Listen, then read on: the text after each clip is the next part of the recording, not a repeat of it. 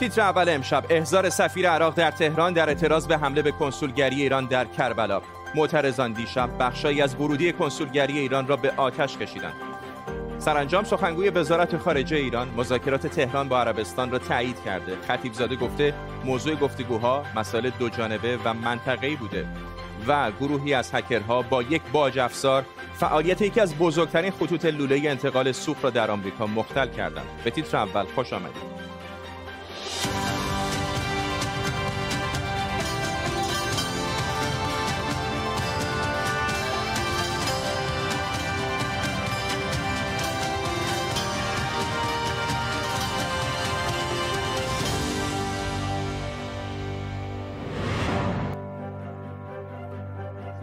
سلام به شما. وزارت خارجه ایران با احضار سفیر عراق در این کشور تعرض به سرکنسولگری ایران رو در کربلا محکوم کرده. ایران از عراق خواسته طبق کنوانسیون 1963 وین به وظایفش در حفاظت از اماکن دیپلماتیک عمل کنه. دیشب عده‌ای از معترضان بخشی از دیوار کنسولگری ایران در کربلا رو به آتش کشیدند. القنصليه الايرانيه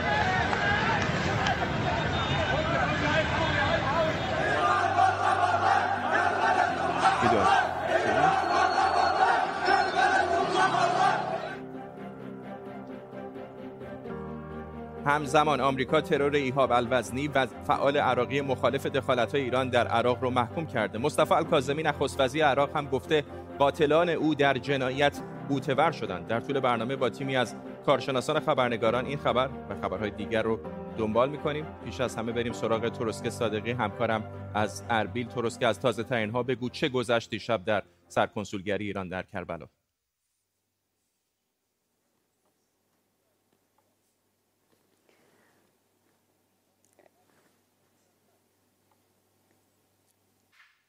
درست که اگه صدا در مورد تازه صدای شما تاخیر به،, به گوش من می‌رسه ولی خب آخرین واکنش ها را در عراق برای شما توضیح میدم. در دو روز گذشته سه اقدام به ترور در عراق صورت گرفته. ایهاب الوزنی فعال مدنی در کربلا کشته شد. احمد حسن روزنامه‌نگار در دیوانیه و یک نیروی دستگاه اطلاعات. پس از قتل ایهاب الوزنی همونطور که دوستانش و نزدیکانش گفتند که گروه های شبه نظامی تحت حمایت ایران مسئول قتل وی هستند موجی از اعتراضات در استانهای مرکزی و جنوبی عراق شکل گرفت. به کنسولگری ایران شب گذشته در کربلا حمله شد دیوارهای اون سوزونده شد و شعارهای زیادی علیه دخالت‌های جمهوری اسلامی ایران در امور عراق زده شد. واکنش ها گسترده بود از طرفی مردم و فعالان به یعنی اعتراض کردن به دولت که ناتوان در حفظ امنیت فعالان و روزنامه نگاران و از طرف اینکه نمی‌تونه ضعیف از در برای تحرکات و دخالت های گروه های شبه نظامی تحت حمایت ایران از طرفی واکنش های بین المللی هم بود. آمریکا محکوم کرده بود سفیر بریتانیا رسما در گفتگوی اعلام کرده بود که فعالان رو کسانی که فعالان عراقی رو ترور می‌کنند مورد حمایت رژیم ایران قرار می‌گیرند. جمهوری اسلامی ایران هم همونطور که شما هم اشاره کردید در اعتراض سفیر عراق در تهران رو احضار کرده بود. معترضان عراقی رو عده‌ای آشوبگر نامیده بود و گفته بود که دولت عراق باید امنیت محافل دیپلماتیک ایران رو حفظ بکنه. در هر صورت دولت و نیروهای امنیتی گفتند که تحقیقات می‌کنند. البته نگرانی اینجا بیشتر از اینه که تحقیقات دولت هیچگاه به جایی نمی‌رسه و کسی دستگیر نمیشه در مورد این ترورها. و در شبکه های اجتماعی اینطور گفته شده که همونطور که فعالان مدنی گفتند اعتراضات ادامه پیدا می‌کنه. درست که صادقی همکارم در اربیل عراق ممنونم از تو. در تحولی دیگه در منطقه بالاخره بعد از حرف و حدیث های زیاد در مورد مذاکرات ایران و عربستان سعودی امروز سخنگوی وزارت خارجه ایران برگزاری مذاکرات بین ایران عربستان رو تایید کرد. عرض می‌کنم که هدف این گفتگوها هم مسائل دو جانبه و هم مسائل منطقه‌ای هست اما در خصوص جزئیات اون در اینجا در فضای عمومی معمولا گفتگو صحبت نمیشه. من فکر می‌کنم که باید منتظر نتیجه باشیم. جعفر هاشمی تحلیلگر مسائل خاورمیانه از لیدز با مساق هاشمی پیشتر وزارت خارجه ایران به این روشنی تایید نکرده بود. الان بالاخره بعد از حرف حدیثا تایید کردند که ایران و عربستان سعودی مذاکراتی انجام دادن هم در مورد مسائل دو جانبه و هم در مورد مسائل منطقه. چقدر فکر می‌کنید این احتمال وجود داره که این خصومتی که بین تهران و ریاض در این چند سال گذشته وجود داشته کمی کاهش پیدا کنه؟ با سلام. ببینید من فکر می‌کنم این اظهارات متناسب با چند رخداد هست. اولا اینکه دولت روحانی در تکاپو هست که این موضوع را القا بکنه که در مذاکرات وین ایران بالادست هست و نهایتا موفقیت های به دست آورده و این مذاکرات در حال اتمام شدن هست و به نفع ایران تموم شده. تا بدین نحو این گفتگوها گفتگوهایی که بین عربستان سعودی و ایران هست در بغداد با همین روند ادامه بدن و نهایتا ایران بالادستی در این گفتگوها داشته بشه نکته دوم اینکه ما می‌دونیم دیروز یا پریروز نهایتا در دریای عرب اونجا یک کشتی محموله اسلحه کش شده و این منتصب به ایران هست و قطعا این ممکنه تاثیرات بسیار منفی بر روی در واقع این گفتگوها داشته باشه. لذا دارن تلاش می‌کنن که این رو کمرنگ بکنن. همچنین بحث سفر آقای وزیر امور خارجه ترکیه هست به عربستان که قطعا پرونده یمن هم اونجا مطرح هست و قرار است که ترکیه در این راسته هم کمک بکنه. همچنین نهایتا آقای روحانی و دولت روحانی دارن تلاش می‌کنن که این تلاش های که به نحوی از انها دیپلماتیک اسمش هم می‌گذارن این را به نفع کارنامه دولت خودشون که عمرش داره تموم میشه اون هم ثبت بکنن تا بدین نحو حداقل اون فشارهایی که بر علیه این دولت ناشی از اون انتشار فایل صوتی ظریف پیش اومده اون رو هم کاهش بدن و بگوین باز هم هستیم. ولی من حیث المجموع من فکر می‌کنم ایران به دنبال این هست که اینو القا بکنه که این که این گفتگوها از سطح امنیتی فراتر هست و منتقل شده به سطح سیاسی و دیپلماتی جعفر هاشمی از لیدز ممنونم از شما.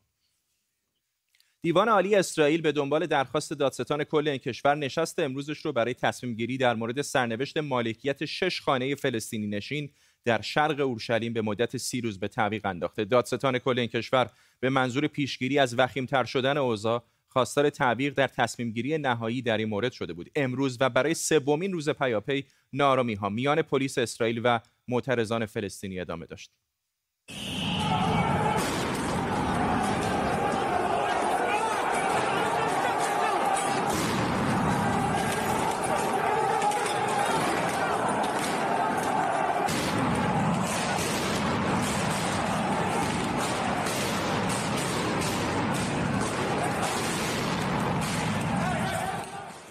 همزمان با این نارامی ها که برای سومین روز پیاپی ادامه داره در اسرائیل روز اورشلیمه خیلی از اسرائیلی ها این روز رو جشن می‌گیرن اما خیلی از فلسطینی ها هم این روز رو روز اشغال سرزمینشون می‌دونن. اینجا بیت المقدس یا اورشلیم بعد از بیانیه بالفور وزیر خارجه وقت بریتانیا که از سکونت یهودی ها در فلسطین حمایت کرد جمعیت یهودی ها به تدریج زیاد شد. روز 14 ماه می 1948 یعنی سال 1327 دیوید بنگوریان رئیس آژانس یهود تشکیل دولت اسرائیل رو اعلام کرد و گفت اینجا سرزمین موعود اسرائیل چند کشور عرب از جمله مصر به این کشور حمله کردند. جنگ ده ماه طول کشید و بالاخره به آتش بس و تعیین مرزهای موقت ختم شد. در این میون اردن بخش شرقی اورشلیم رو به کنترل خودش درآورده بود. وضعیتی که دوام نیاورد. پنجم ژوئن 1967 یا 15 خرداد سال 46 اسرائیل که با خبر شده بود که مصر و چند کشور عرب دیگه قصد حمله دارند پیش دستی کرد و خودش حمله رو آغاز کرد و نتیجهش جنگ شش روزه عرب و اسرائیل بود که به شکست اعراب انجامید یک سال بعد دولت اسرائیل روزی رو به عنوان روز اورشلیم نامگذاری کرد و از سال 1367 به این طرف تعطیل رسمی و روز جشن به حساب میاد. بعضی از کشورهای جهان معتقدند اقدام اسرائیل با قطعنامه های شورای امنیت سازمان ملل مغایرت داره اما اسرائیل تا به حال از این قطعنامه ها پیروی نکرده. از سال 1359 اسرائیل پایتختش رو از تلاویو به اورشلیم منتقل کرده و آمریکا و چند کشور دیگه اون رو به رسمیت شناختند اشکان صفایی همکارم از بابل آمود یا دروازه دمشق در کنار شهر قدیمی اورشلیم یا بیت المقدس با ماست اشکان از تازه ترین ها بگو میدم که دقایق پیش حماس یکی از حملات راکتی رو مسئولیتش رو پذیرفته. بله خب تقریبا سی دقیقه پیش بود که در همین جایی که ما وایسایدیم صدای آژیر خطر در اورشلیم به صدا در اومد.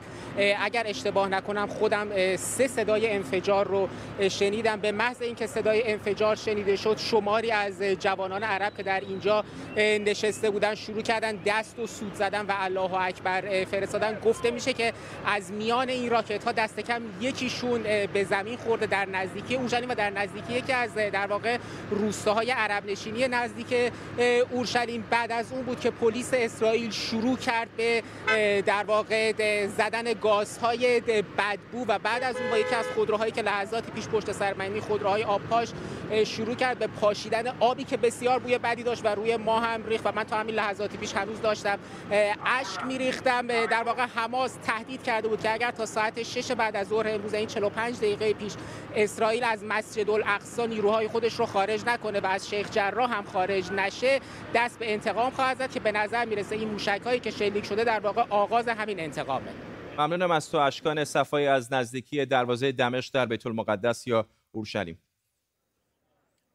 سعید خطیبزاده سخنگوی وزارت امور خارجه در مورد پیشرفت مذاکرات وین گفته آمریکا بخش عمده آن چیزی رو که ضروری می‌دونیم قبول کرده و همینطور گفته که تیم مذاکره کننده در وین تصمیم گیرنده نیست و تصمیم گیری در تهران انجام میشه.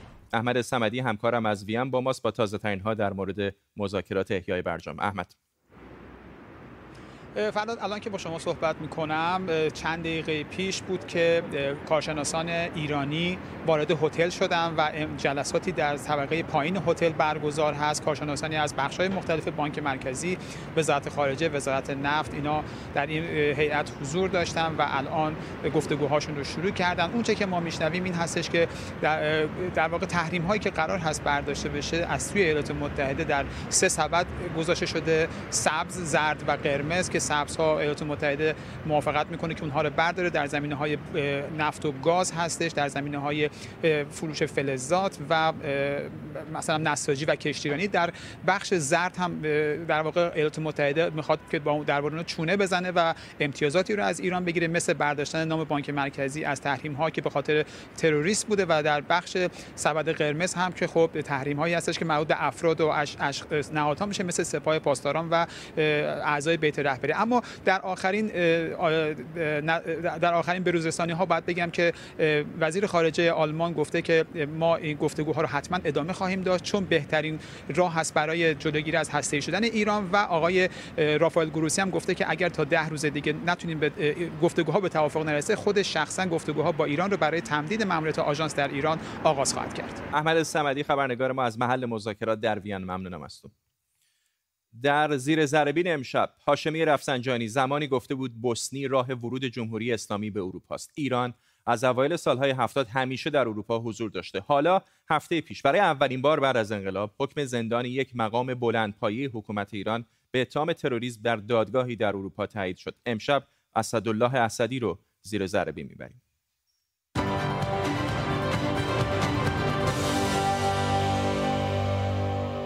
شهریور 1372 ورزشگاه آزادی. تیم ملی فوتبال ایران در برابر تیم ملی بوسنی. اولین بازی تیم ملی بوسنی در برابر یک کشور خارجی. نتیجه سه بر یک به سود بوسنی. تیم ملی بوسنی رو بنیاد جانبازان به تهران دعوت کرده بود. سالها بعد رفسنجانی به یکی از مقامات بوسنی گفته بود ایران بوسنی رو دروازه ورود به اروپا می‌دونه. سپاه پاسداران اوایل سالهای هفتاد برای کمک به مسلمانان بوسنی در جنگ با کرواسی براشون اسلحه میفرستاد و در اونجا حضور داشت. اما درست همون سالها یعنی شهریور سال 1371 ماموران جمهوری اسلامی وارد رستوران میکونوس در برلین آلمان میشن و شش نفر از مخالفان رژیم ایران رو سر میز شام به گلوله میبندن. دادگاه میکونوس در آلمان سال 76 به عوامل حمله حکم زندان داد و البته جمهوری اسلامی رو به تروریسم دولتی محکوم کرد. بعد از میکونوس گمان می‌رفت که ایران دست از اقدامات تروریستی در خاک اروپا برداره. اما این اتفاق نیفتاد. روز 17 سپتامبر 92 که یه روز پنجشنبه بود داخل این رستوران که قبلا یه رستوران یونانی بود به نام میکونوس الان تابلوش تغییر کرده اینا. ما اونجا دور یه میزی در اتاق عقبی رستوران نشسته بودیم. اونچه که به خاطر دارم رگبار گلوله بود. یک مکس کوتاهی در بین اونها و بعد یک تکانی به میز و سکوت بیشتر. حالا هفته پیش برای اولین بار بعد از انقلاب یکی از مقامات بلندپایه جمهوری اسلامی در حین ارتکاب به جرم به اتهام تروریسم در اروپا محکوم شده. این شخص اسدالله اسدی دبیر سوم سفارت ایران در وین بوده.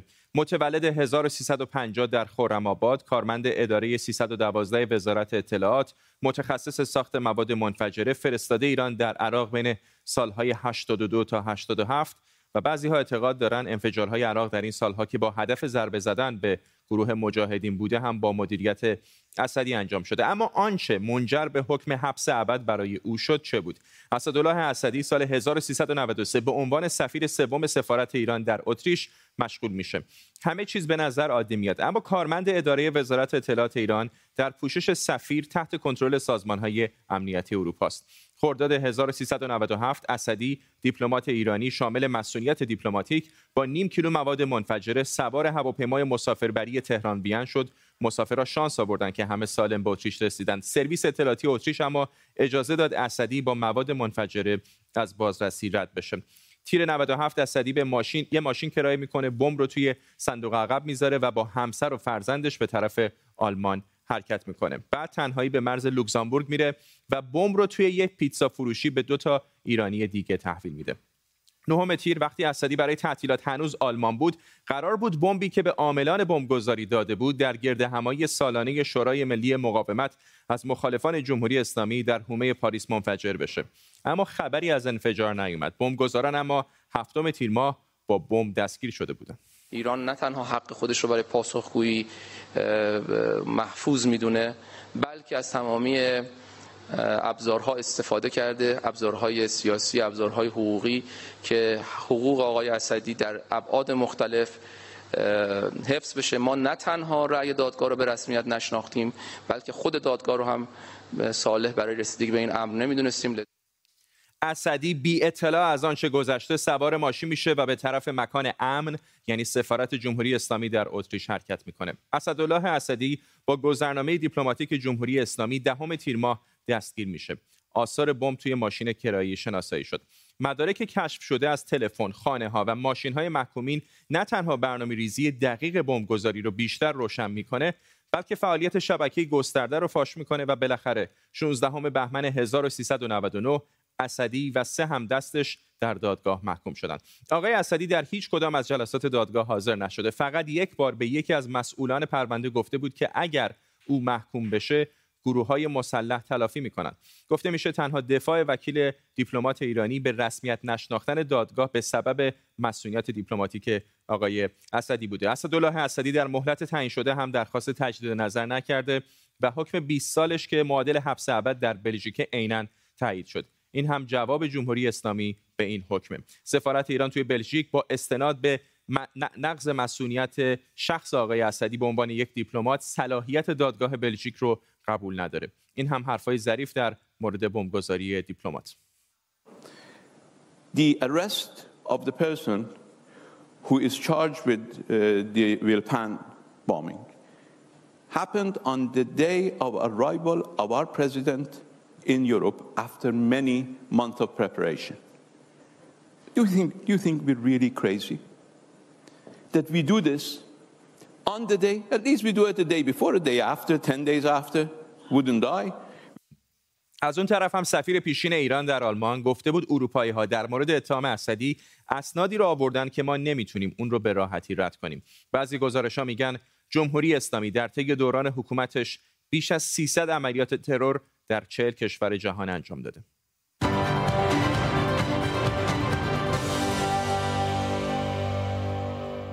همکارم نیلوفر پور ابراهیم از پاریس به ما پیوسته نیلوفر گمان می‌کنم از زمان دادگاه میکنوس به این وقت شاید این مهمترین و پیچیده ترین دادگاه این چنینی در مورد فعالیت های جمهوری اسلامی در اروپا بوده باشه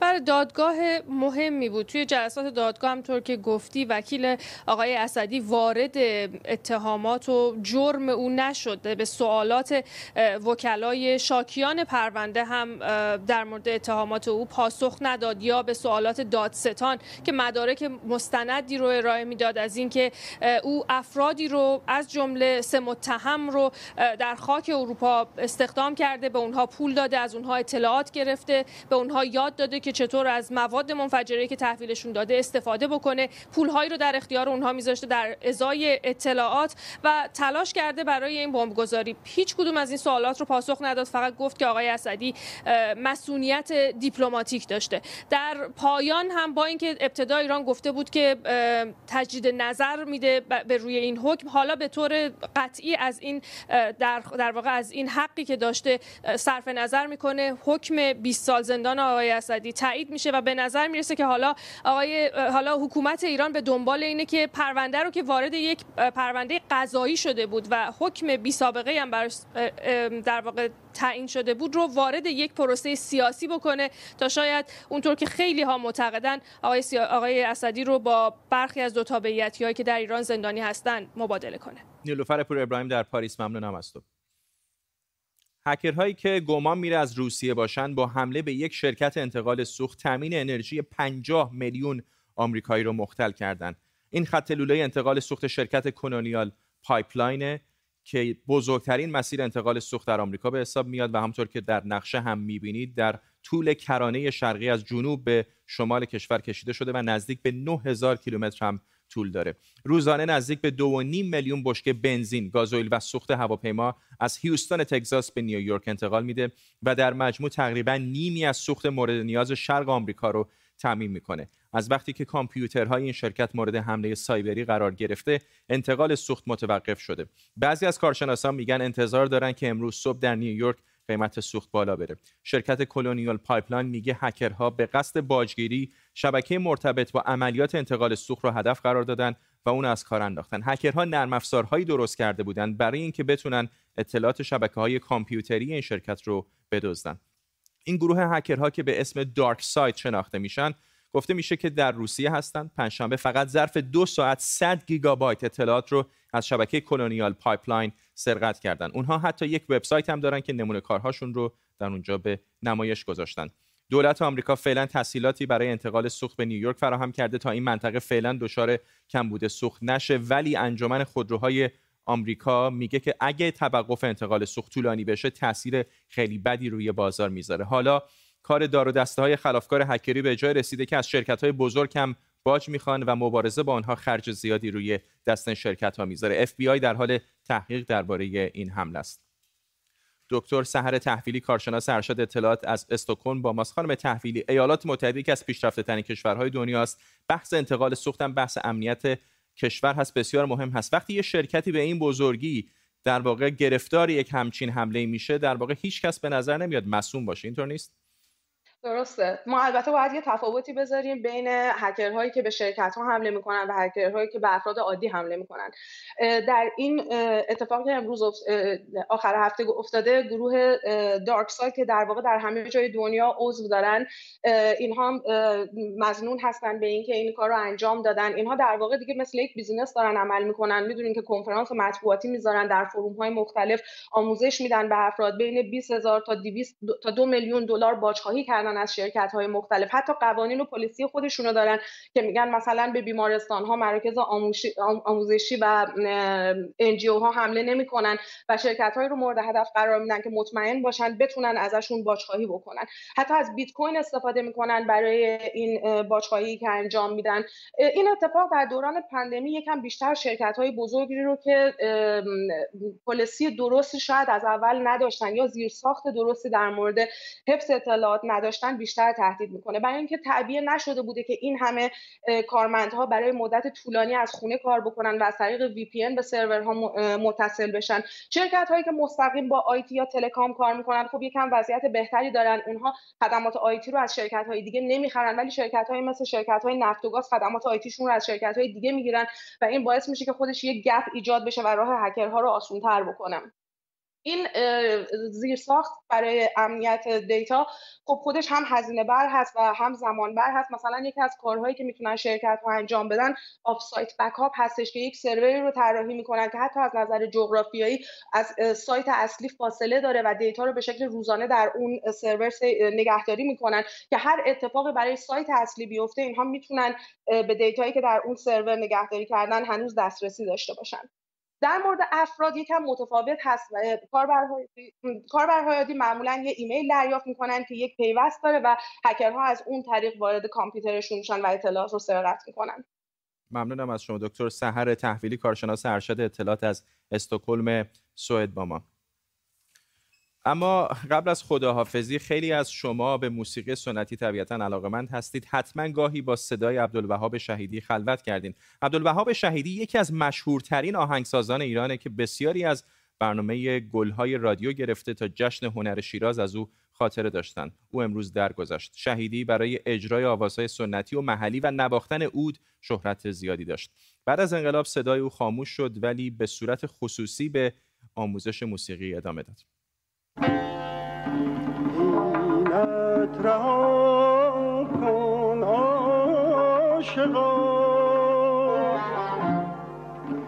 اینت رها کن عاشقا.